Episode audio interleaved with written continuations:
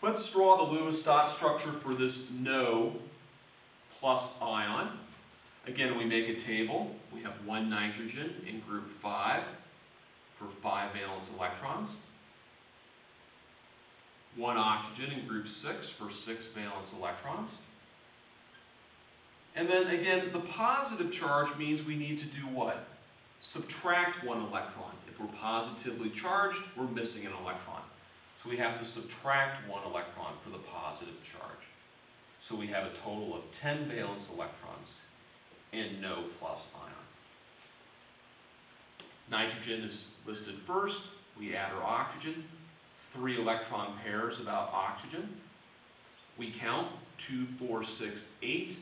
We're missing two valence electrons. We put them on the central atom.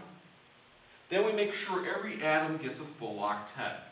Note that oxygen is the only atom right now that has a full octet. 2, 4, 6, 8. Nitrogen would like a full octet. This oxygen will come to the rescue with its electrons, and we can redraw the correct structure for NO plus ion as an ion being one where we have a triple bond and a positive charge on the outside. There's the structure for NO plus